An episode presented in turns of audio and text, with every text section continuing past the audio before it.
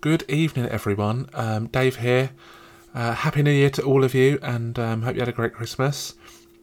Um, we haven't had a show for a good couple of weeks now, but um, I'll just on here now before the episode just to make a note that this was recorded on Monday night before the awful event uh, with Damar Hamlin. Um, obviously, all of our thoughts are with him, and hope he recovers and make a full recovery and you know get back on the field. But um, yeah, I just wanted to let everyone know that this was recorded before that, so obviously there will be no mention of it. Uh, we weren't really sure what to do with the episode, but I don't think there's any reason not to put it out. But um, yeah, just in case you were wondering why we didn't mention it, or, or Ollie and Ash didn't mention it, um, it, that's why it was recorded before.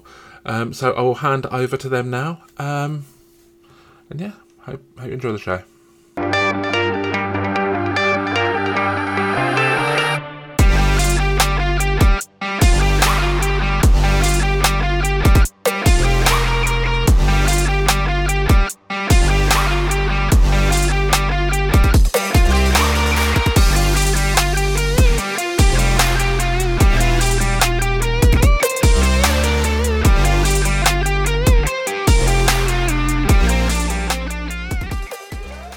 Hello and welcome to the first and 10 week 17 review for the NFL season. I'm Ollie once again joined by Ash. Ash, how are you, mate? I'm good, thanks, mate. Now the Chargers are in the playoffs. I have never been better, shall we say. It's been a long way since 2018. Yeah, and it's uh, been a long wait for myself as well. 2016, I had to wait a couple more years, so uh, I, I, guess I've got that over you. But um, I don't know. Maybe mine just feels slightly more important. Um, but yeah, it's been a long few years for the Giants, finally back in the playoffs, and with a comfortable victory as well, which feels very strange, even in the season, which has been a good one. Not had many of those. Indeed. But we'll start with our rivals uh, first. The Cowboys are playing on Thursday night football. Relatively comfortable win against the Joshua Dobbs led Titans offense. 27 to 13 in the end. A lot of comparisons being made this week between Dak Prescott and Derek Carr. Um, obviously, Derek Carr has just been essentially cut by the Raiders, not official yet, but it's pretty much going to happen. Um, whereas Dak Prescott is very much seen as the guy for the Cowboys. Um, Ash, have you seen much of those comparisons? What do you make of that? I think that Derek Carr's bit harshly treating. Obviously, Jarrett Stidham went off this weekend, but we'll talk about that later. But I still think that Carr is a good enough quarterback to start for quite a few teams in the NFL. It's just that obviously he's in a very tough division with Mahomes and Justin Herbert, so he's always kind of compared to them. Um, but going back to Dak Prescott, I think that he he definitely did struggle Thursday night. It wasn't exactly the prettiest of games from Dak, but he managed to get it over the line. But he has got weapons. So sometimes you could argue, do the weapons help Dak out as in regards to make him look better than he is? Or is Dak actually the real deal? And do you think he can carry team on his back? We have seen it previously um, where he has done that, but maybe since the injury, he's not quite looked himself as much. Um, but the Cowboys team still managed, obviously, to get this win over the line. To be fair to Tennessee and Josh Dobbs, I thought Josh Dobbs had a great game. I thought that if it was Malik Willis, it probably would have been a different different score line. But Dobbs kept them competitive, and I think Dallas just in the end just had a bit too much. But considering how many injuries Tennessee had, I thought they did pretty well. Um, it wasn't great from Dallas, so they're probably probably glad to just get that one out of the way and move on to another game, especially obviously the big game this week. But um, yeah, I thought Dallas did enough, but it wasn't a lot to scare me considering I thought the Dallas D over the previous sort of five or six weeks have been good. And then like there's just been a couple of games recently. The Jags, this game, they, they weren't amazing. They they kind of dropped off a little bit. Maybe that's just Parsons not being that fit and and Diggs missed a, a few interceptions. So um, and some drop balls and stuff. So maybe they just need to get that defense locked down a little bit more, and that might give them a little bit of confidence. But yeah, Dallas at the moment, I would argue, aren't in the greatest of form, but they still managed to picking up them wins. And the big game for Tennessee this week, obviously against Jacksonville. Yeah, I mean, it's both massive weeks for them. Um, I'm sort of hoping the Giants do actually give the Cowboys a chance at the number one seed, which feels a bit strange to say, but um, obviously, obviously, I'm. It's one of those things where because obviously the Giants don't have anything to play for this week, but at the same time, it would be absolutely lovely to take away the Eagles' number one seed um, after what they did to us in that Washington game um, last year or a couple of years. Actually, sorry, a couple of years ago. Last year we were nowhere near the playoffs. Um, but basically, yeah, it's I it's going to be a big week for both of those. Obviously, the Cowboys' chance at the number one seed. If it's not that, then they're playing the Bucs on the road, which I, I know the Bucs haven't had a great season, but you can, you can never really judge off that, especially after the performance Brady's just had with Mike Evans. Yeah. Um, and Titans, I, I feel like they're definitely underdogs for that AFC South title now. But mm-hmm. you know, I guess you never know. It, it it's a weird thing. I guess if Tannehill plays, that's going to make a massive difference. But I don't think he will be fit. Um, and Henry. yeah, and Henry as well. And then and then I guess you stick with Josh Dobbs because he's at least yeah. relatively consistent. Malik Willis definitely seems like the bigger talent, but obviously, if you're just trying to win this one game right now, I think it's got to be Dobbs. True. And moving on to the one game this week that had zero playoff implications whatsoever. Um, feels strange putting it at this side of the show, but this is where it is. Um, Cardinals Falcons was up next. Um, I I mean, I guess there's not really much to say other than David Blough looked okay. I guess. Um, yeah. I mean, this is the like it's a very obviously Desmond Ridder is probably the most interesting talking point here. Um, obviously Tyler Allgeier had a decent game. That's you know interesting and forward to the future. Um, mm-hmm. Drake London had a few catches, but Desmond Ridder, he I, I guess he plays okay. I, I don't know. What did you see from him in this game, Ash? Yeah, I mean, Desmond Ridder, to be honest, reminds me of Marcus Mariota, which is really weird. Obviously, they play, they obviously both play for the same team.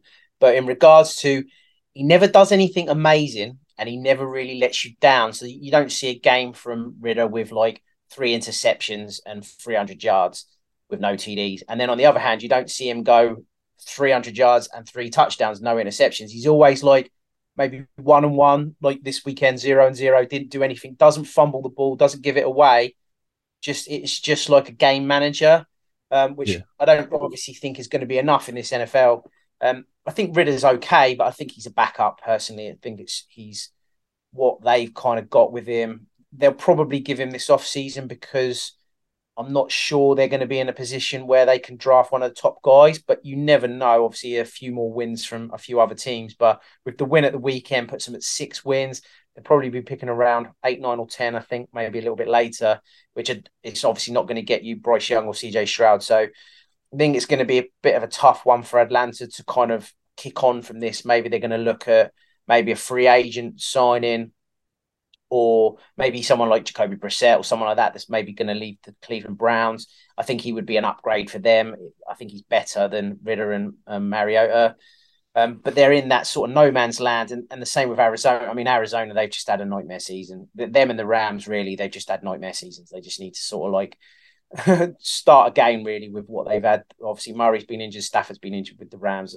They just had multiple injuries. I could see Cliff Kingsbury going, maybe, um, but I think they might give him one more year. And if it's if it goes tits up again, then I can see him maybe moving on. But they've got the talent there, Arizona. They just this season's just been one of them ones to forget. Yeah, it's a tough one to judge for the Cardinals because obviously there have been injuries for Kyler Murray, but there were also problems before that, and so it's how do you yeah. judge how much of that is the injuries, how much of it is just problems that they need to fix. And yeah. King, uh, I, feel, I feel Kingsbury, he definitely will get another seat. Like, it, I feel like it just would be quite harsh to fire him yeah. after the season, especially for a guy who you drafted two quarterbacks in the top 10 back to back for. Like, this is the guy who you listened to when you said, No, no, I want that guy. Let's get rid of that other quarterback you just spent a top 10 pick on. Yeah. Um, yeah, I just feel like they, they, they have to give both of them more time, especially Kyler. They've just signed a massive contract with him. It's, yeah, I don't know if it's the best, if, if that was the best decision, but they've they're tied to it now, and uh, it'll be interesting to see how they move forward and if they can recover from this season. Yeah. On to the uh, Lions' destruction of the Bears. Um, Jared Goff continuing some impressive performances that he's had. He, he genuinely looks like a man reborn in Detroit, really, doesn't he? Yeah, he does. I think that.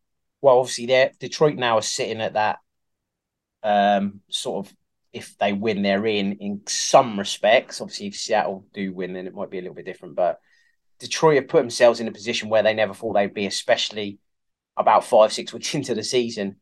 Um, Jared Goff's just come on leaps and bounds. The whole team's come on leaps and bounds. It kind of got a bit more of an identity.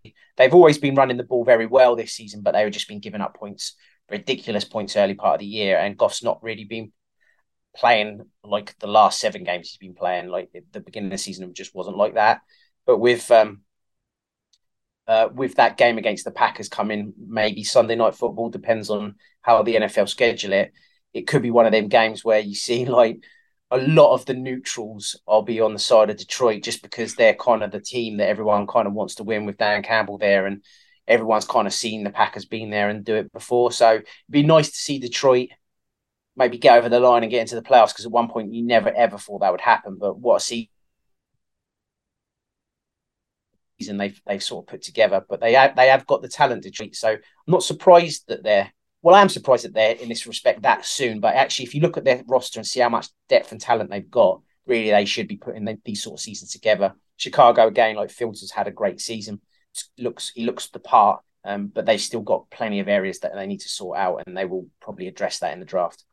Yeah, as one of those, I guess, even if Seattle does win uh, in the six o'clock window next weekend, and you have the Detroit Green Bay game in the Sunday night football slot, if the Lions are sort of eliminated by that point, they're, they're still not going to make the playoffs. So you'd imagine they're still going to be putting their all of their starters out trying to win just to stop Green Bay getting in, if anything. Yeah. Um, because it's divisional game. Yeah.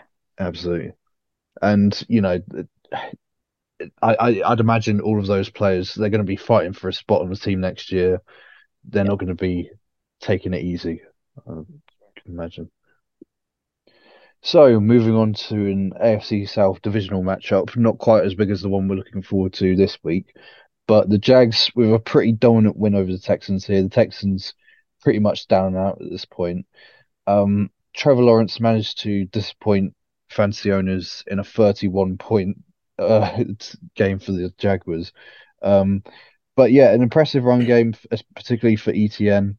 Um, and you know, just in general, very dominant performance from the Jaguars. I, I, I assume this can only build confidence, especially in comparison to the Titans with their performance. You know, going into that crucial game this week on Saturday. Sorry, not Sunday. You know, with obviously Trevor Lawrence didn't really turn up. I mean, the Titans and the Jags really could have just had bye weeks this week because obviously that game next, the, the wins this week, whatever happened, really didn't matter compared to what happens next week. So the next week's game is going to be huge, really, for both franchises. Um, and obviously they pulled Lawrence, they pulled a couple of guys when when the score got out of hand. But Jacksonville's defense is really what's been impressing me the last few weeks as well. Just some the, the forcing the turnovers, which in the in the NFL turnovers key. Um, and like Ray Rayshawn Jenkins has been really, really good. And a few other guys. Josh Allen's obviously been stepping up and doing what he can do. So um, yeah, that that game against Tennessee, obviously if if Derrick Henry comes back, then you've kind of still got Tennessee as you know what Tennessee are. Obviously they're big ground and pound run run team with Simmons and Autry back. Um, and they've got kind of a couple of the guys on the back end. Tennessee are still relative the same team, obviously without Tannehill.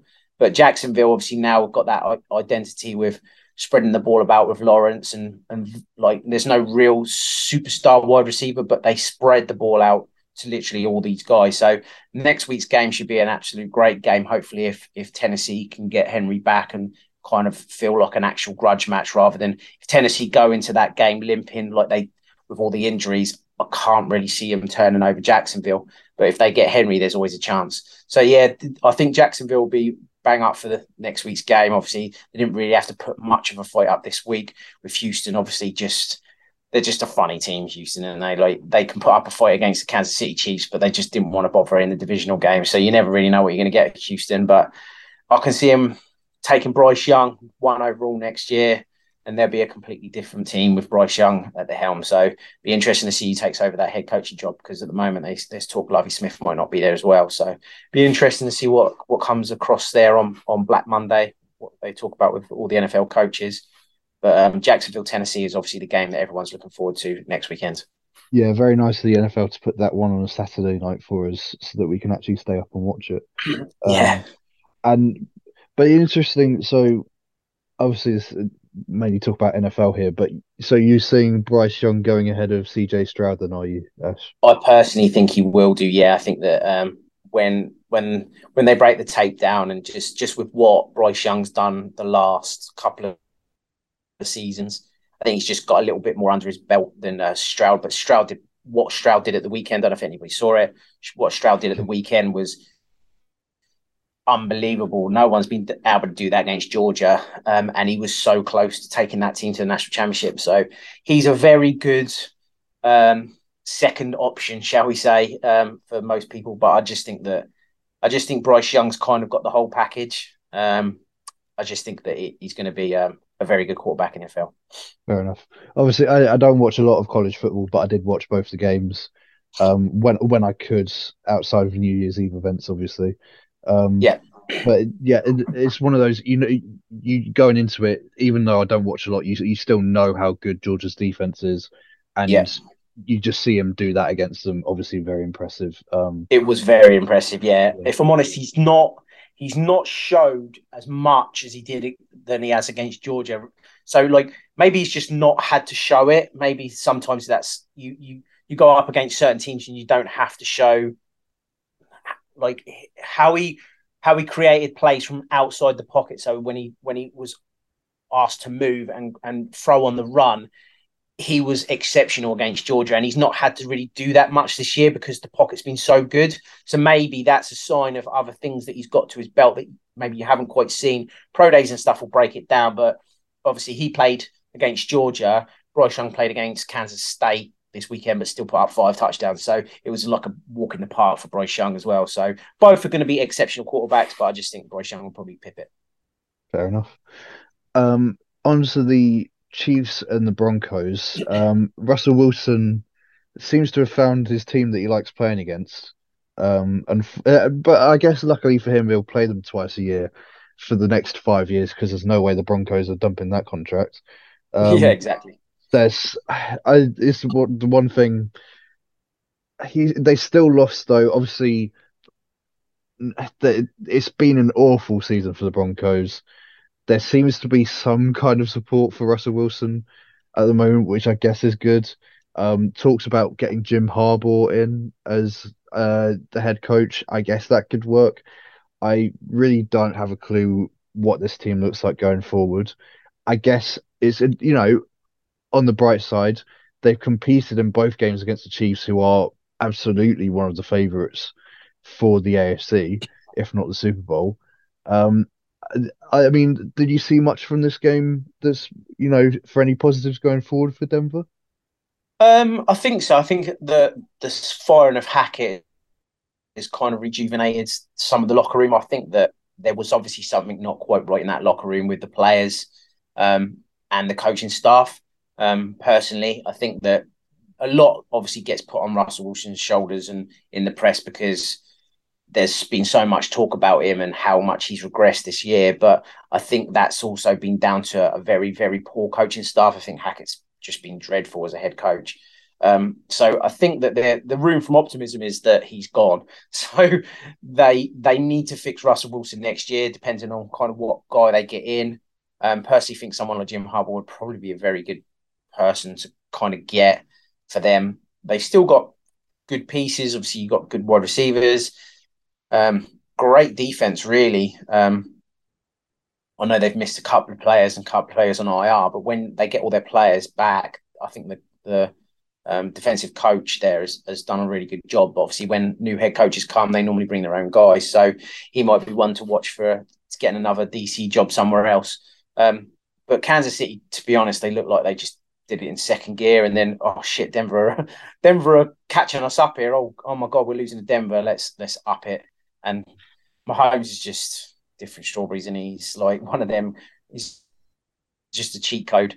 So when they when he needed to, he just put his foot on the accelerator and they just ploughed really through the the um, the Denver D when needed. So yeah, it was um it's one of them ones where I don't know if you can take much out of it because Kansas City really kind of just went they kind of did it in second gear and they still won. So do you do you put much emphasis on how well Denver played or how badly Kansas City played? I just think it was one of them games that because there's not much riding on it, just maybe a little bit of pride. I know Kansas City are still in, involved in the first season, not going to lose, but maybe they just kind of problem with Kansas City is they kind of underestimate their opposition. Sometimes, obviously, they went in lost to the Colts this year. They they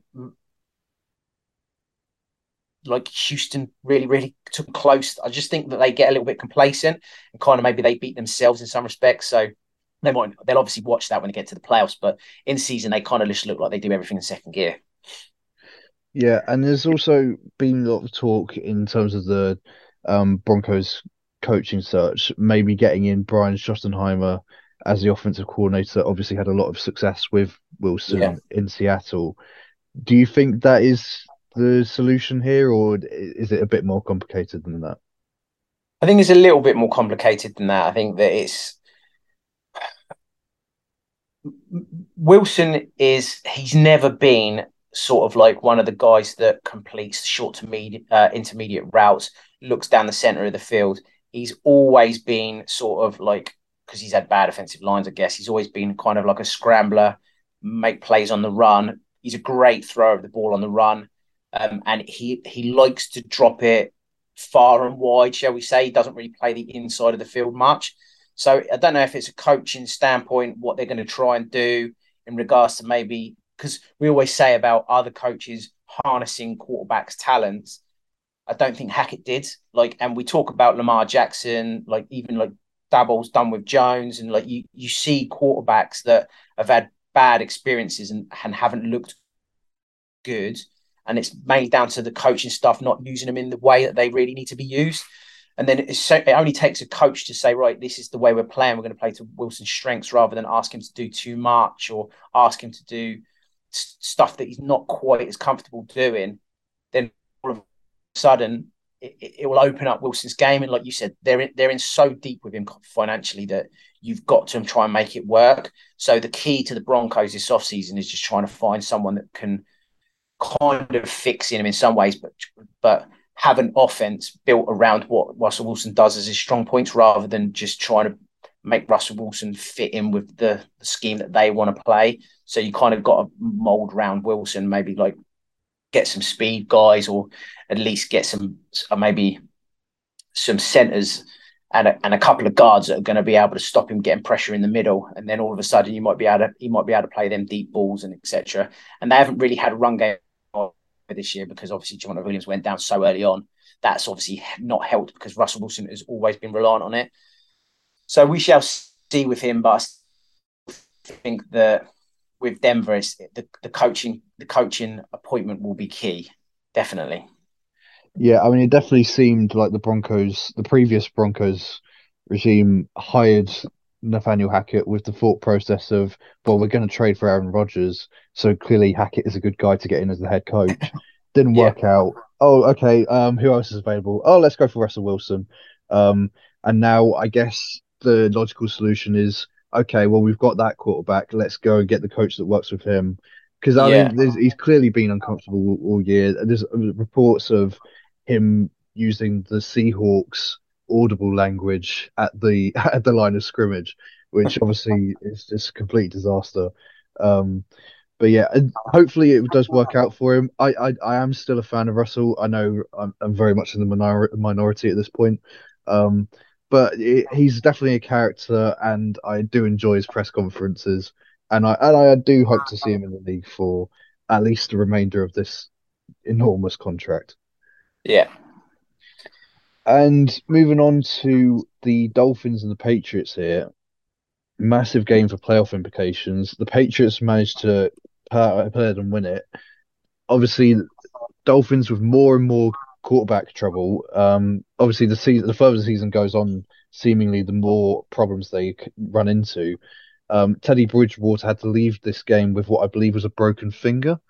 Um, and yep. Skylar Thompson came back in for his Uh, not his first appearance of the season, but yeah, obviously wasn't quite enough for the Dolphins. They were still close here, but the Patriots just about managed to go ahead and win it. Um, what did this game sort of signify to you, Ash? Going into next week, obviously they're both eight and eight, both still got a chance of making the playoffs. Did he, did this game mean anything to you in terms of indicating a favourite? Um, well, New England obviously next week they got Buffalo, so this, this can just be a really hard game. But they put themselves in a situation where even maybe Patriots fans didn't think they'd be in, where they're they're winning in kind of in some respects. Um, if they beat Buffalo next week, M- Miami are a team that are just they've imploded, and they? They've since since kind of they I mean they lost what is it five in a row or something they said now, so it's it, has got a bit it's got a bit chaotic with them.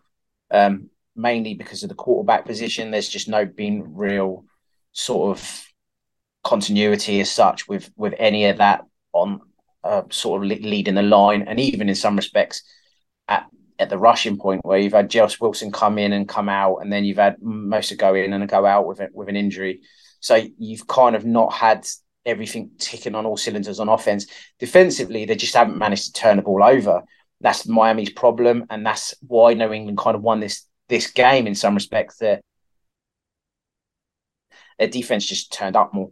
Um, I think that offensively they were kind of kind of quite comparable. Really, they had a couple of lucky plays. New England's with with big time targets down the end of the field, and Miami just haven't been able to really turn the ball over recently. So that's another reason why they've kind of been dropping these dropping these big games because the defense haven't really been doing much. So they're relying on quarterbacks that haven't really been they're not they're not really good enough to win it. Um, I know Tua has obviously only been out for a, a, little bit of that, but they're just not kind of, kind of the same at the moment. Um, Miami, I can't quite put my finger on everything, but I think it's more down defensively than it is offensively because you still got Waddle and Tyreek Hill that have just been putting up yards for fun. So, but that New England defense, that's I think that was five in a row, six in a row with defensive touchdowns.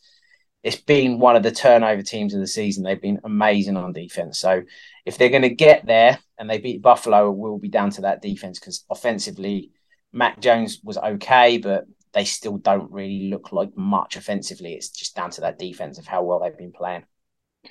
Yeah, I'd be interested. I assume they will have to beat Buffalo. Is that tough thing? Um, yeah, because I think if they, uh, I believe I'm right in saying if they lose, there is no possible way of them making it in. Yeah, no. obviously one of the Titans or Jags would have to win. Um, and that that would mean one of those is eight and nine, as well as the Patriots. It, all very complicated tiebreaker stuff that I, to be honest, haven't fully looked into. Um, but obviously, the situ- the scenario of what if every eight and eight team loses is an interesting one, um, at least to think about.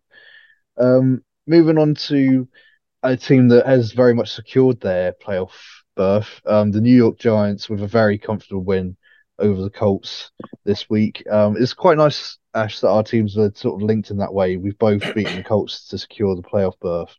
And uh, mm-hmm. now heading into the playoffs, with the opportunity to rest the starters against the Eagles, um, I'm kind of hoping we don't, partly because I, I, I just don't think that turns out well for anyone when they do rest the starters. And I and obviously you don't want to risk injuries, but I, I, I just I, I don't like resting the starters against anyone. I'd also like to take the number one seed off the Eagles. Um, that's something I I really do hope they. That's part of why I'm hoping they play the full strength. Um, obviously heading into playoffs, number six seed, currently looking at a rematch with the Vikings, which I'm pretty happy with to be honest. Mm-hmm. The only problem is once we do beat the Vikings, which is obviously going to happen, um, it is then the Eagles or the, the Niners in the next round. And those are two very good teams who I don't think we're just anywhere near being able to beat. I don't know. Hopefully, I'm proven wrong. Um, but yeah, I I'm looking forward to the playoffs. It's been been far too long, and the Vikings are a beatable team as showcased this week. Um, but yeah, I, I, I, that's the thing. It was very close against the Vikings last time out, and they've just been destroyed by the Packers. Hopefully, confidence is low, and we can go in and nick one off them. Um, I don't know. you, if you're feeling um, the same as me, Ash, if, if I'm being too overconfident here. But you know, good win for the Giants. I feel like I'm I've got good reasons to be optimistic right now. Yeah, I mean, it's been one of them seasons where even most Giants fans thought that we're not really going to be in contention, especially with how Daniel Jones has looked pre in previous years. This season, I think he's been excellent. I think that they regret not taking off that fifth year option, but um, it's going to be interesting to see what sort of contract gets offered to Daniel Jones because they're in a situation where they're not going to get a quarterback at the moment in the position they're in, um, unless one falls dramatically that they're going to like. But they're not going to get much better than what they've got at the moment. And I think that obviously if they can get Saquon going um, and players like Dexter Lawrence and Thibodeaux still keep doing what they're doing, because I thought both of them players were excellent the weekend.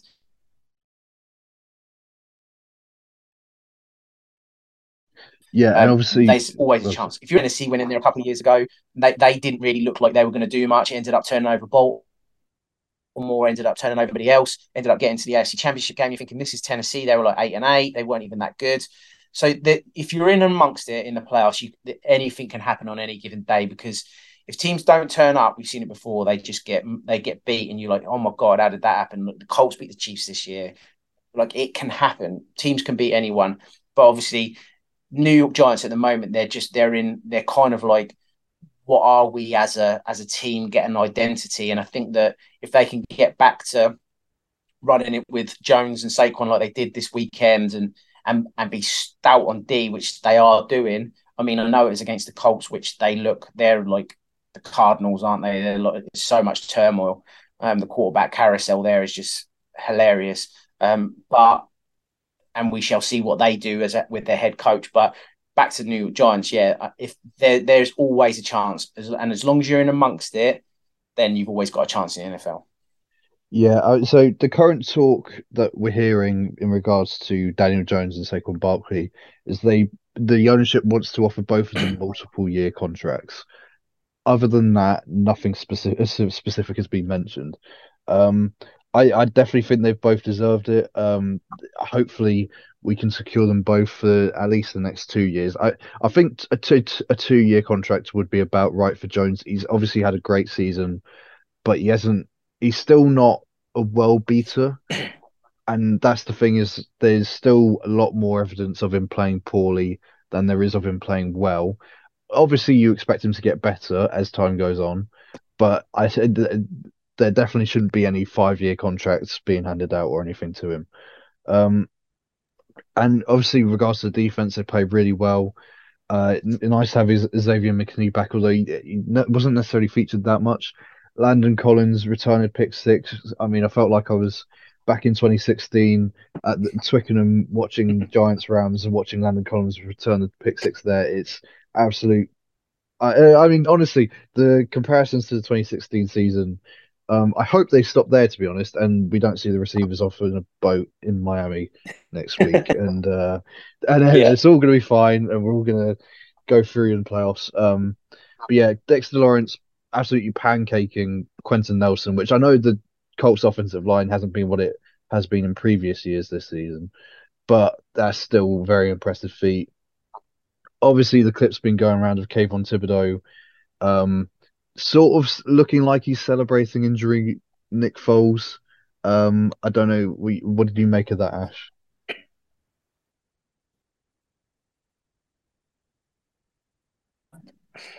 I hope that he didn't know that that was what the situation was. Um, obviously, there was a little bit on sideline as well where he did a little bit, um, but hopefully it was it's nothing too sinister for him. It wasn't like he was like bad, like being really, really horrible in some respects. Um, but I mean, I, I, personally think, like you said, with with the Giants, it'd be interesting to see what they do if they offer if they do offer Daniel Jones a two year deal. If if it's money Daniel Jones wants, or if it's longevity. So if you think it's a two year deal, it might have to be quite quite juicy in regards to the amount of money they're can offer him a year. Maybe something like twenty five a year will maybe get him to stay. Um, but anything maybe less than that, especially if you're only offering him a two year deal, we might be able to find something better somewhere else. Just depends how much of a how much of a relationship he's built up with Daboll to be able to say, actually, I'd, I'd rather just stay here. Um, but we sh- we'll we'll see about that. I thought I'll say Hodgins has come come out of nowhere as well. It, I knew him from Oregon State when when they were playing Buffalo drafted him. I thought he was going to be a good player, but what he's been doing in New York has just been outstanding in the last six games. Yeah, it's pretty incredible what he's been able to do with such little uh, to to offer in the receiving corps. Um, and obviously, I really do hope that he does stay on and continue to grow with Daboll, because this is the thing, right? Is he's looked complete like a completely different player under Daboll this year, and obviously Kafka, his yeah. offensive coordinator, would have had a massive part in that as well. Um, and that's like you've he's he's had you know four years before or three, sorry three years uh, building up to this where he hasn't looked great and there's such a massive improvement with this coaching staff i just think from his perspective for his career, I think it would be mad to leave, and especially if they do end up winning a playoff game. Um, I, I don't think you can sort of move on from your quarterback if you if that does end up happening. Yeah, sure. So on to the Eagles aforementioned. Um, the reason why I'm so excited for this Week 18 game, um, because they lost to the Saints 20 to 10. It's um incredible result for the Saints who thought they were playing for the division title. Unfortunately uh, for them, the Bucs were able to seal that up. Um, but yeah, the Eagles without Jalen Hurts, Gardner Minshew starting the offense, starting at quarterback, um, and they didn't look anywhere near the same. There's a lot of talk about how good this Eagle team is around Jalen Hurts, and obviously, you know, if you wanted to make a direct comparison, you can look to the 49ers who have had to go to their third choice quarterback this season, and they still look just as good as they as they did at the start. Um, whereas the Eagles, they've had to go to Minshew, and it's complete drop off in performance. Are the Eagles as good as we thought they were? I think that the problem with the Eagles is that they're very they're very one dimensional in the fact that they need Jalen Hurts to be able to operate sort of a play action and and that sort of regards with the run because obviously I don't know if you saw a couple of bits this weekend. The the New Orleans pass rush and the front line never needed to worry about if Minshew tucked the ball and ran. So they never worried about when you've got Jalen Hurts that can run as quick as he can and is as big as he and not big as in size, but he is as a run. If he was a running back, he's a big he's a big running back. So and he's so good at running the ball the Saints never needed to worry with Minshew about having a player on the edge or another guy a little bit deeper to watch out for if Jalen Hurts tucks it and does a run. They didn't have to worry about that with Minshew. So what happens with the identity of Philadelphia is if you haven't got to worry or you don't even worry about setting the edge for the for that play action for the run, then it then you kind of lose the there's no element of surprise in some respects because you know Minshew's never going to tuck it and run. You know Jalen Hurts can do it, so you you you're always oh we're going to have to make sure there's an extra guy out there for the tackle or whatever or a spy. Whereas with Minshew, it's just like well he's never going to run it. It's either going to be he's either going to give it to Sanders or he's going to hold it and then try and throw. So you never have to worry about it. So it kind of it kind of kills Philly in some respects because you know what they are with Hurts um, and you know what they aren't as well. So it's it, it, was just it's one of them ones where New Orleans are, are a savvy team. It's not like you're coming up against a team that that can't be bothered or has just got no real need for anything. That they were still playing for something, and the New Orleans are a well coached team still. Even though Payton's not there, they're still a well organized, established team. They're kind of like Pittsburgh Steelers and them sort of teams where you kind of know you're going to be in a game with New Orleans and they're just able to sniff out what Philadelphia do best, and, and they never really looked in it at all. Philadelphia, like I think the time of possession, they hardly had, and they they just couldn't establish anything on offense. Philadelphia, so they were okay on D. There's nothing wrong with them on defense because they didn't really do much. New Orleans. Um, but it was just offensively. You just you just don't need to worry about certain things where Minshew's there and Hurts isn't, and they were just so one dimensional. You know, it was just kind of like you could kind of really tell early on that this was going to be a real struggle for them. Yeah, it's it's going to be interesting next week to see what happens if Hurts is healthy. Um, if not, then who knows? Maybe the Giants' second team could beat them. it's uh, Yeah. really up in the air. I it's going to be a fascinating game, and obviously, I'm really hoping the Giants can knock them off and make sure make sure give the Niners that one seed because to be honest, I, the the only problem with giving the Niners the one seed though obviously is that if the Giants were to win against the Vikings, you are basically guaranteed to play the Niners in the next round, and I think the Niners are too good a team for us to get anywhere near them. So who knows? I I but obviously anything to stop the Eagles winning is um what we have to do, and Yeah. I'm absolutely happy to do that. So moving on to the NFC South, um, the division deciding game where the Bucs, I mean, they didn't, they looked really poor to start off with. I was generally thinking the Panthers had a chance to cause a massive upset and send the whole division into disarray going into Week 18. Um, but I guess somewhat unfortunately for the drama of the last week, but you know, obviously very fortunately for Bucs fans. Um, the Tom Brady to Mike Evans connection was working like an absolute charm. 207 yards, three touchdowns. I mean, this was just an incredible performance by the two of them, and they did it the same way every single time, really, didn't they? Yeah, yeah. I mean, Mike Evans is stop it. Yeah, they, Mike Evans has got. He's just got one of their.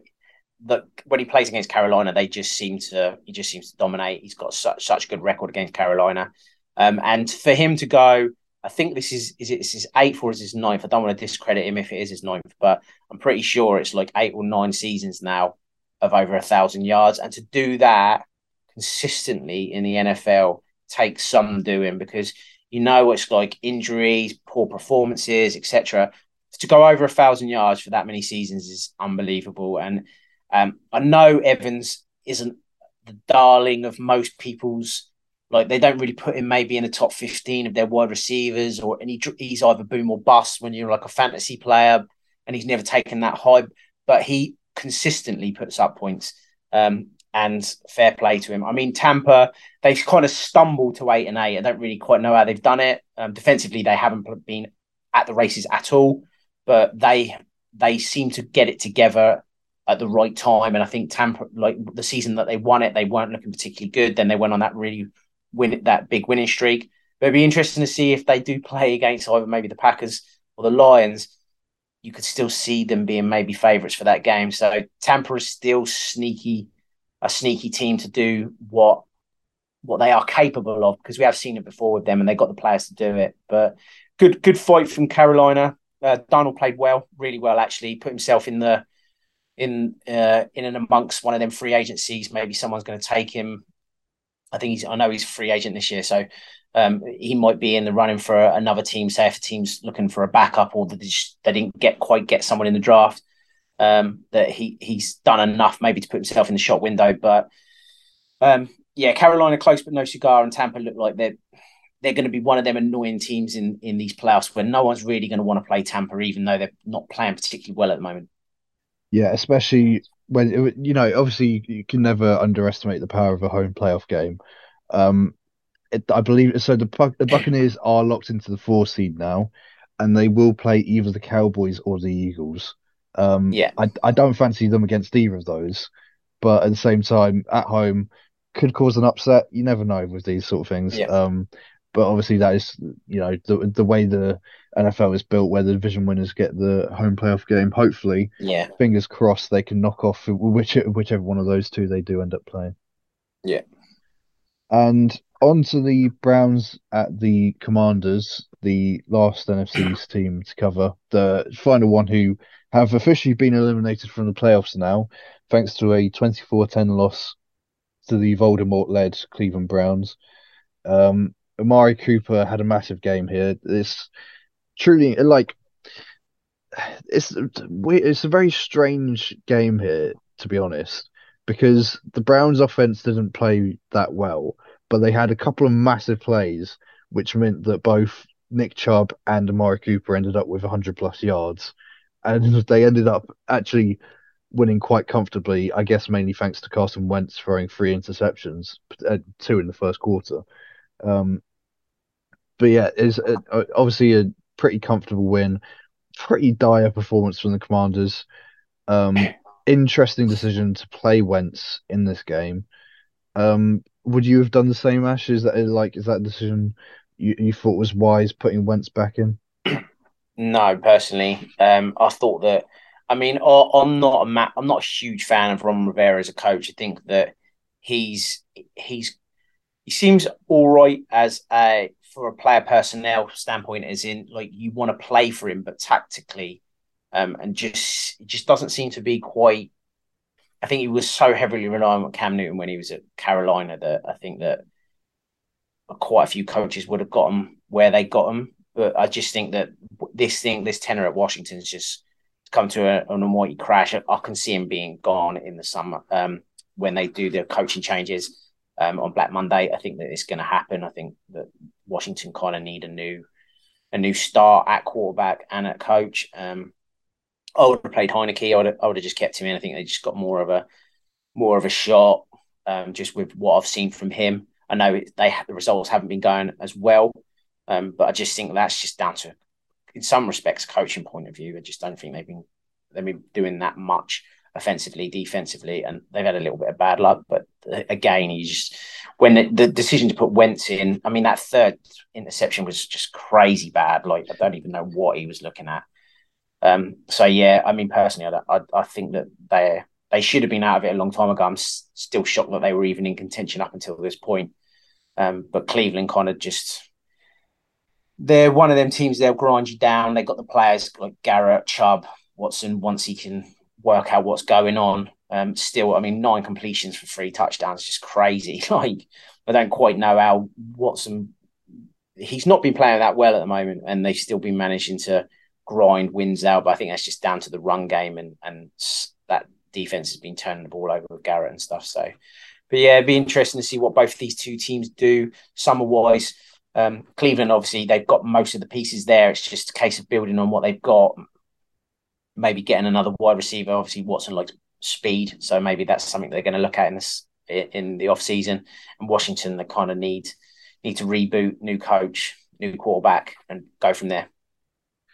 Yeah, do it's a, do you think he's looking starting to look a little bit more comfortable, Voldemort? Is he sort of starting to settle in that offense? I don't. I, yeah, I mean, it's obviously this for him at the moment is preseason, really, because yeah. obviously he wasn't he wasn't even allowed the playbook until week twelve, so he's kind of still learning on the job. Um, I still don't know if if it's a match made in heaven as such, um, coaching wise to what Watson's used to. Obviously, Watson's used to being able to sort of make decisions on the line of scrimmage and, and kind of make things happen where they're very set in their ways, Cleveland, with what they want to do offensively. Um, they've all they're kind of target um, target Amari Cooper and and but mainly run the ball with Chubb. So um, I know he used to target um, Hopkins a lot when they were together, um, but they also still had the speed guy Will Fuller. So that's something I think that they would definitely look to address in the off season. But I think that this off season, having having a full year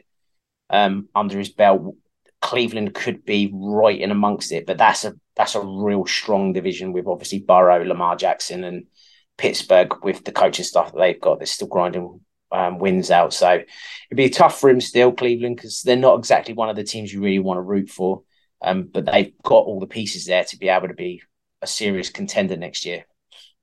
Moving on to probably the game of the week, um, and the game that ended up costing me one of my fantasy football championships, unfortunately. Um, 37 34 to the Niners in overtime over the Jarrett Stidham led Las, Las Vegas Raiders. Um, still feels, feels strange to say. I mean, nothing like what we saw from him in New England. It was truly an incredible performance from Stidham. And obviously, Brock Purdy on the other sideline, he's also just pretty much just come into the offense. I mean, it, how obviously Josh McDaniels and Kyle Shanahan are two of the great offensive minds in the league at the moment. Is that just part? Of, I guess that's most of the reason why these guys have just come in and they've been able to build an offense that they know these guys can come straight into and perform. Is that what this is, or are these guys exceptional talents? I I, I feel kind of hard to judge it I, I feel like it's got to be mainly down to coaching here, right? Because obviously we've seen other cases where they've had nowhere near as much success. Yeah, I mean, I think that it comes down to a, f- a, a few things in some respects. I think the element of surprise with Jarrett Stidham was one thing that helped. Obviously, San Francisco were building up for it to be Derek Carr. You've got tape on Carr. You haven't really got much on Stidham, and maybe a little bit of complacency. Whereas the fact that thinking mm, we're playing we're playing a Jarrett Stidham led Vegas Raiders like we, we should turn these guys over. It shouldn't be a problem. And then kind of got shocked a little bit with how well he played. Um, design play was great. The use of the two guys. I mean, Davante Adams. If you've got Davante Adams as a wide receiver, you can't help but be putting up stats and yardage. The guy's insane. Some of the catches he made in that game was unbelievable. The last one for the Raiders to tie the game was just just stupid. How well he caught that. So I think that that's one respect that Stidham was he just kind of shocked everybody with how well he played because he did play well. I'm not saying he didn't, he, isn't a talent, but I think that everyone was kind of like shocked with how well he played. I think that includes San Francisco because I think they were just a little bit complacent and they haven't had tape on him to see what kind of a player he is. And maybe they were thinking they're going to run the ball a lot because Jacobs has been doing it. They've been smashing it with Jacobs. Why wouldn't they? And then all of a sudden they've been they've run that play action with Stidham and the balls to Waller and, and, and Adams. They just paid off. In regards to San Francisco, I think that he's been in. He's obviously Mr. Irrelevant, but he was he was put in a position where he just needs to kind of be a game manager in some respects. I'm not saying that he has been a game manager, but he doesn't need to go out and kind of win the game for him as such because they haven't their defense has been so good up until up until this game, which was the Las Vegas game. Up until this game, he just needs to just not be bad, Purdy, because he his stat lines aren't like oh he's been throwing it into tight windows or anything like that. They've schematically opened everything up for him. They've got Christian McCaffrey, they've got George Kittle, for God's sake. Like Brandon Aiyuk's been absolutely a world beater since Deebo's gone down. So they've got the players. So it's hard not to be good in that offense in some respects. Then they played Las Vegas, who that to put up 34 points against San Francisco D is just insane because no one's been able to do that last sort of seven, eight, nine weeks. And I think the element of shock came in. I think what helped Purdy come back and win that game, which they actually he actually needed to kind of do, whereas the last few weeks he's not really needed to put the team on his back. I think it helped that the Vegas D and especially the secondary isn't great. So it kind of inflated the stat line as such. I'm not putting anything against these two players. I think they both play very well and they're very good guys and they're very good quarterbacks. But I think that to go over and above to say these two are going to be starters in the NFL come next year, they're, they're what what talents they are. You kind of need to dull down that. I think that these are two well coached teams, like you said, and I think that in regards to Vegas and Stidham stat line, I think that San Francisco would just they just weren't they element of surprise and they weren't expecting the much play action and the, the lack of rushing really from Las Vegas. And then on Brock Purdy's side, I think that he's never really had to put up big stat lines or try and win the game. And I think that it kind of helped that the Vegas defense isn't amazing that you can kind of do that with. And he's got the weapons. I mean, Christian McCaffrey was outrageous, Brandon Aiyuk was outrageous, and George Kittle was outrageous. So it does help when you have players like that. I thought it was quite impressive the amount of faith McDaniels had in Stidham to allow him to throw that many times. I mean, because yeah. he threw the ball 34 times, right? Yeah. You look at, you know, the combined carries between Jacobs and Bolden only amounted yeah. to 25. Like, they, it's not as if they just ran the ball into the ground and said, okay, Stidham, you're mm-hmm. just there to hand the ball off. They they absolutely put their faith in him. And to be fair, to, like, obviously, you know, the 49ers, like you mentioned, might not have been expecting that. But at the same time, you still got to deliver against a very good defense, and he exactly yeah. impressed on debut. On, well, I guess Raiders debut. He has, of course, played for the past. But um, yeah, he just looked like a completely different player. It's really incredible. Yeah. On to um, some other quarterbacks who didn't have quite as good a performance. Um, Mike White and Geno Smith heavily disappointed in the Jets Seahawks matchup. Um, Seahawks keep, keep their playoff hopes alive as they end the Jets. Um, seven and nine now for New York. The, the only real impact they're going to have on the playoffs now is if they can beat Miami to keep them out. Um, and obviously the Seahawks, if they win and the Packers lose, then they are into the playoffs as well. To probably play, well, it, it could be any of the Eagles, Cowboys, Niners, or Vikings. Um, I can't see them beating any of those teams, but uh, I guess it would be at least interesting somewhat to see them in there. Um, but yeah, not a great performance from either team particularly. Defensively, very good Seahawks performance. Um, it's interesting. Obviously, both these teams have a candidate for offensive and defensive rookie of the year, um, respectively. Mm. Did you see much from any of those guys? What, how? Because obviously we didn't see much of Garrett Wilson, but I thought Sauce Gardner had a decent game. Kenneth Walker looked all right, and then obviously um, Tariq Woolen I, I, I don't I don't think we saw much of him either. So I don't know. What did you make of those four guys across this game? I mean, they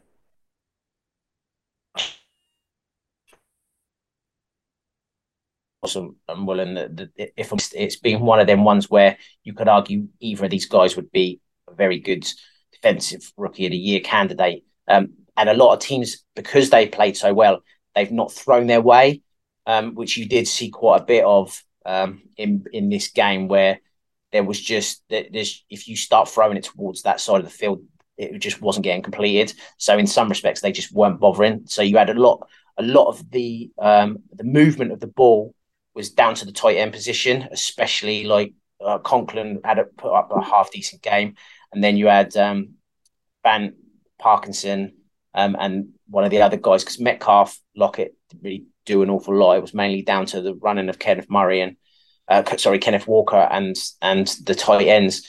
Um, and then offensively, Garrett Wilson putting up a thousand yards this year as a rookie is, is highly impressive, especially with the turnover quarterback. So you think about what he could do when he actually gets a quarterback that is with him all year.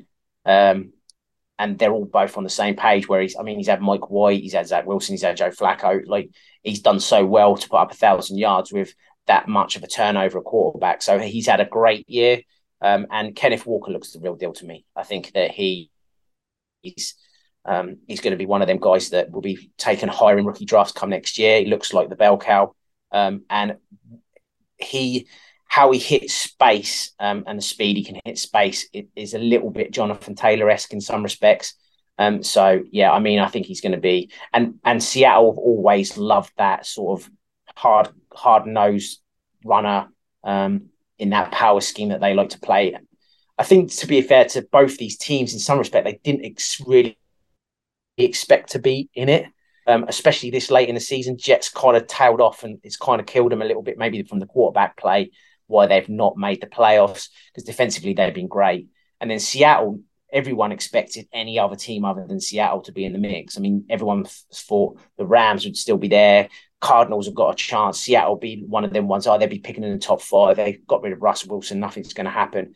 And what they've done to be eight and eight, going into the final weekend of the season with Geno Smith at quarterback to be in chance with the playoffs, is nothing short of miraculous. So what Pete Carroll and the coaching staff have done there, and the players as well, um, should be they've they've got a lot of credit for that. So um, yeah, Seattle look like I, I think they will beat the Rams at the weekend, and then kind of knocks the Lions out of it. So then it's kind of if the Lions can beat the Packers, and then I think everyone everyone has a neutral hopes maybe the Lions can beat the Packers because Packers are always in it, and it'd be nice to see the Lions do something good for a change.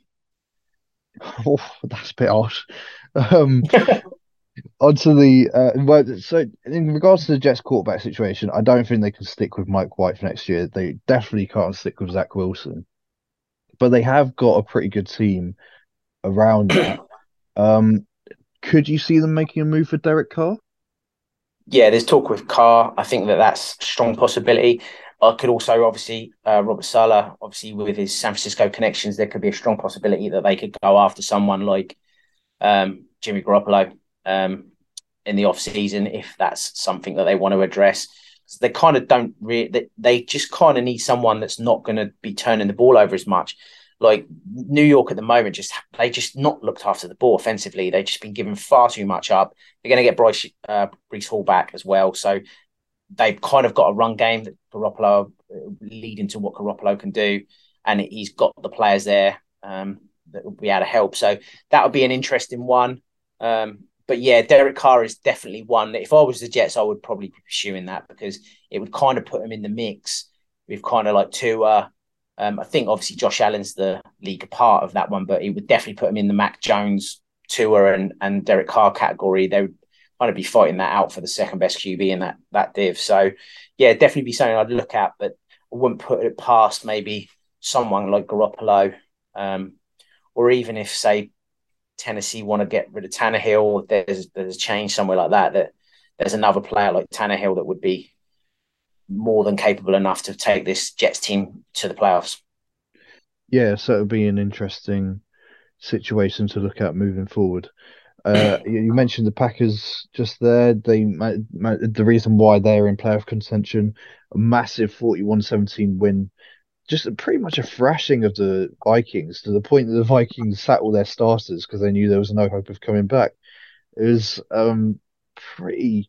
I, I this is the thing. I don't remember a team that's twelve and four getting beaten this badly right at the end of the season. You always think you know going into playoff strong, and, the, and they couldn't really be going in much weaker. The Vikings. Um, obviously pretty good situation for the Giants. They will have a chance, obviously, next week, the Vikings, to somewhat redeem themselves against the Bears. You'd imagine they probably will be starting a full lineup with the chance of the two and one seed still available. Um, but yeah, it's not looking good for them going into that game. But uh, yeah, I, it, is this, is this the real Vikings team that we've been sort of waiting for to show up?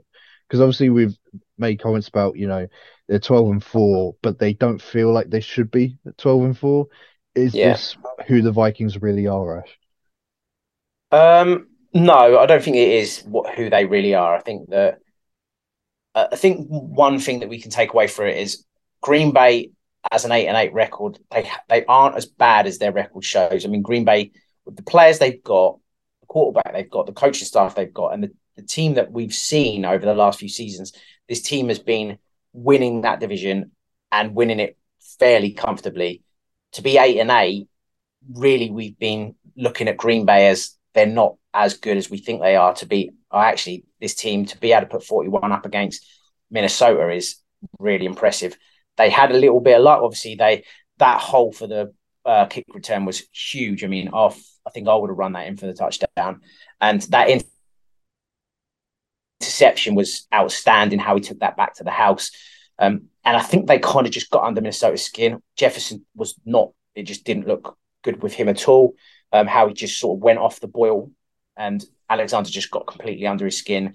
Kind of reminded me of the Marshon Lattimore Evans thing, where Lattimore gets under Evans' skin, he just can't play against them. And I think that he got under his skin so much it knocked Jefferson um, they couldn't run the ball, Minnesota, and they couldn't get home defensively. Um, Rodgers kind of, even though he didn't put up a huge stat line, he he just just didn't look like he was really in trouble that much, um, and they kind of picked him off. Um, but I think it's more of a we we underestimated maybe Green Bay more than Minnesota. I mean, it doesn't look great for Minnesota, and we know Minnesota can blow hot and cold. I mean, we've seen it with our own eyes with the Colts game where they were so so bad in the first half and then so good in the second. Um, but they need to try and find that consistency because if they take any sort of what they're taking at the moment in the last two or three games, if they take that into the playoffs, I, I can see they they'd be one and done. Um, so they ne- really need to sort of find out who they are and quickly because uh, the playoffs coming thick and fast. Yeah, absolutely. And uh, just one comment on that, uh, Alexander great performance. Obviously, he had, a great performance locking down Justin Jefferson pretty much whenever he was on him. Obviously, couldn't be on him the whole game, but I, I, I also really do respect the absolute balls on the man to perform the griddy after an incompletion. Like it wasn't even an interception, and you're a cornerback. The next play, you could just be getting torched for a touchdown. It's like absolutely like the bravery to do that as a cornerback in the NFL, absolute respect to him, and uh, yeah. absolutely love to see it in a big rivalry game. and onto, um, I guess the game is kind of a rivalry, um, but I, I, I guess I don't know. I have to get your opinion on this, Ash. Um, Chargers with a relatively comfortable 31-10 win over the Rams in the shared building that is SoFi Stadium. Um, technically a Chargers home game, but yeah, um, Ekeler with a great performance. Obviously, Mike Williams, we saw that incredible one-handed catch, and Justin yeah. Herbert turned up as well. It's you know pretty good performance, making you feel quite confident going into the playoffs. Um, I'm never that confident as a Charger fan, just yeah, because I've seen it before and, and been disappointed for it. Um, obviously, this Rams team is a shadow of the team that it could have been, and we everyone thought it was going to be. See injuries to Stafford, injuries to Donald, etc. Um, they're not really the same team. Um, concerned how well they ran the ball because Cam Akers still put up a nice stat line.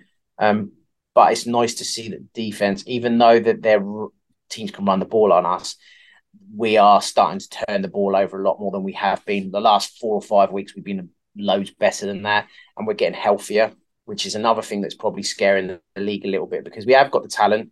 We've got the talent in multiple positions. I mean, we had Bosa back this week, um, but it's one of them ones where I'm hoping that we pick we're picking form up at the right time because it's been a real stop start sort of season. We've had so many players out. Obviously, Bosa has been out 13 weeks. I think he got injured week three. Slater has been out since week three. We've had JC Jackson out all season. Uh, Allen was out for eight weeks. Williams was out for four weeks. So we've had massive. Uh, Derwin's still out with a concussion. He's been out for a little while as well. So like we've had massive injuries to, to some of our big guns, and we're still sort of there and thereabouts. Um, but it was one of them ones where it was kind of like we we beat the team in front of us that weren't playing that well, that weren't really in and amongst it um, quite convincingly. But it's it's not been that a convincing season. It's just hopefully we can kind of maybe, especially with the team getting healthier, if we can sort of start putting these wins down, the confidence builds, and, and we have got the players there. Especially like I think Morgan Fox has been outstanding for us. I think he's been one of the great free agent signings. Um, obviously, we've got Khalil Mack, Bosa's back. So if this defense can play like they have been for the last three weeks, I think they've been fir- ranked first in multiple areas other than against the run um, with turnovers and against the pass and stuff. If this team can carry this on, I don't think the team that are going to be. I think at the moment we'll be playing the AFC South. I think at the moment we're the fifth seed now, so we've gone from not being in the playoffs two weeks ago to now being in the fifth seed.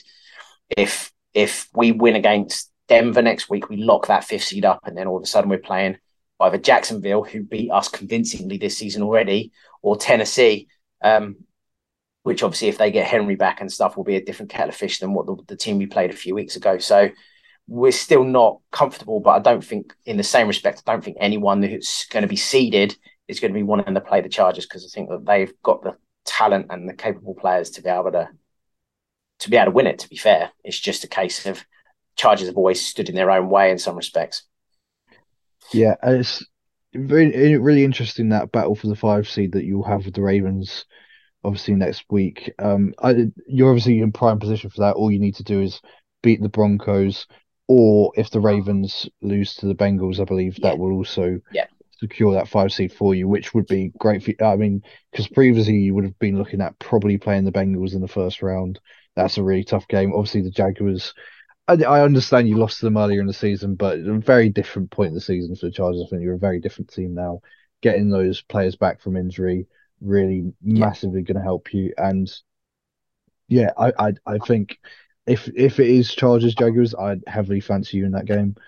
Um, uh, it's just a question of in terms of the Bengals, do they have something to play for? Because obviously, recording this ahead of Monday Night Football, if the Bengals do lose tonight, they really don't have anything to play for next week, and they mm-hmm. could just roll over for the Ravens. So uh, that would obviously mean you absolutely have to beat the Broncos.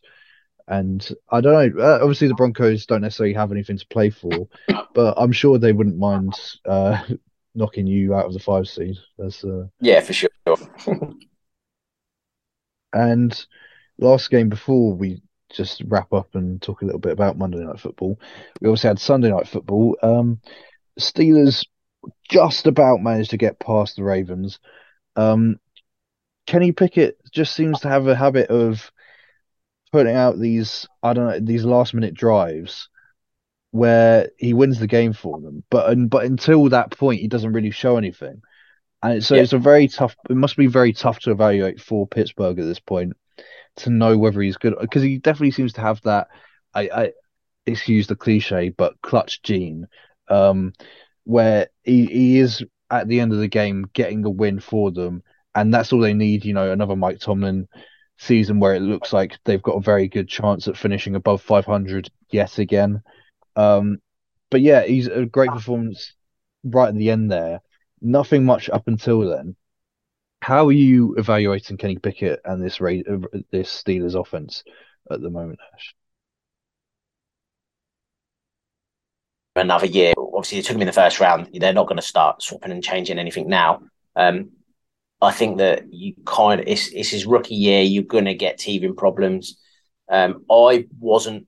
I didn't think that he'd be able to put up as good a performances as he's done in some games. And then, like you said, it's some games he's just looked lost, and and it's not really looked like he's really an NFL starting caliber quarterback. But I think that being in Pittsburgh under Tomlin is just the perfect scenario for him. Being in his hometown, obviously he played there at college. He played in that stadium at college, um, so his locker hasn't really changed much. So for him to be in that scenario is great for him, and I think the development of him next year will be key.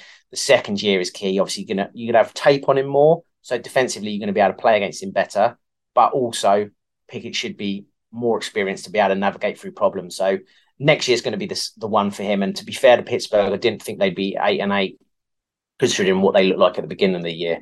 So to be turnover Baltimore, Baltimore just they just they're sort of lost without Jackson, um, and you can tell kind of now where they should have really given him that that long term contract because he kind of doesn't even really need to come back in some respects if he's not if he thinks that what's the point of coming back next week we're kind of in the playoffs anyway I don't want to risk it. I don't want to ruin anything. I'll just take my chances in the playoffs and see what I can do. Then you're going to have to offer me serious money when I do stuff in the playoffs. It's kind of going to be one of them ones where maybe Baltimore scratching their head and think we've probably cost ourselves an extra 50, 60, 70 million more in, in contracts because we haven't so- signed this up quicker. Because so, they just look lost without Jackson there, to be honest. I mean, Andrews has been putting up okay stat lines, but offensively they've had nothing. They've I think they said that they had one touchdown from a receiver since week three or week two, which is just crazy. So yeah, they're they're just not the same really without Jackson at the helm. Yeah, definitely setting up everything for an exciting final week of the season. Um, but, but before we do get to that, we've got the Bills and the Bengals tonight. Um, anything you're looking for in particular from tonight, Ash? Um, I really hope that Joe Burrow outscored Mixon for fantasy reasons. Um, and uh, to be honest, it's such a massive game fantasy wise because I know a lot of people they've got that these two teams have got so many players uh, that will be in fantasy sort of championship winning teams like Joe Burrow, Josh Allen, Diggs, Chase, Higgins. I mean, the list goes on. Gabe Davis, like mix. Like you said, there's so many players that fancy fan, fantasy relevant for these two teams that they're going to be. So I'm hoping it's a really good, high scoring game. Um, I'm hoping that we see a lot of points put up by both teams and and it's a real sort of battle because you could see this as the AFC Championship game. It is it's it's got that caliber of sort of offensively, especially it's got that caliber of sort of players that we everybody wants to see. So hopefully for the NFL, it will be a real a real game of, of hopefully over the festive periods to be one of them games that everyone kind of talks about. Um, and then going into obviously the when it gets into the playoffs, people will be kind of maybe looking at that as a as a possible rematch. So if it's hopefully the first leg's anything to go by, um, then hopefully we can we can see something really good tonight, and then that'll push them on into the playoffs. But I think I think personally, Buffalo probably just got a little bit more. Um, I think that it's going to be harder for Cincinnati to be able to stop what Josh Allen does best than what Buffalo can do to stop Burrow. Um, but I still think that both these teams are very, very good teams and, and both within a shout of one, that one seed, and two for the AFC Championship game. Yeah, absolutely. And, and personally, I'm hoping for 58 points from Ja'Marr Chase tonight um, for fantasy championship. I don't, I don't think I'm asking for too much. It's uh, perfectly reasonable. And but also, I, I I really want to see the Bengals win tonight, just because going into that final week of the season, I'd really love it if the Chiefs, Bills, and Bengals all have a shot at the one seed. I think that would Yeah. be really interesting. Just just giving them all something to play for, and just you know all up in the air. Anyone can still get it. I think that would be really great going into the last week of the season. Just give us a little cool. bit of extra spice. Yeah. So that's just about everything from us. Um, any parting thoughts from yourself, Ash? Nothing from me this week. I hope everyone had a good Christmas and New Year and are looking forward to putting their fantasy seasons to bed and concentrating on watching full games and not red zone after next week. Absolutely, I cannot wait for playoff football and not having to worry about fantasy. To be honest, it's it's far too stressful, especially at this time of year. Um, but yeah, thanks for listening, everyone. Um, can't wait to see the Giants in the playoffs for the first time in six years. It's uh, truly going to be a momentous occasion. And uh, yeah, catch you all next week.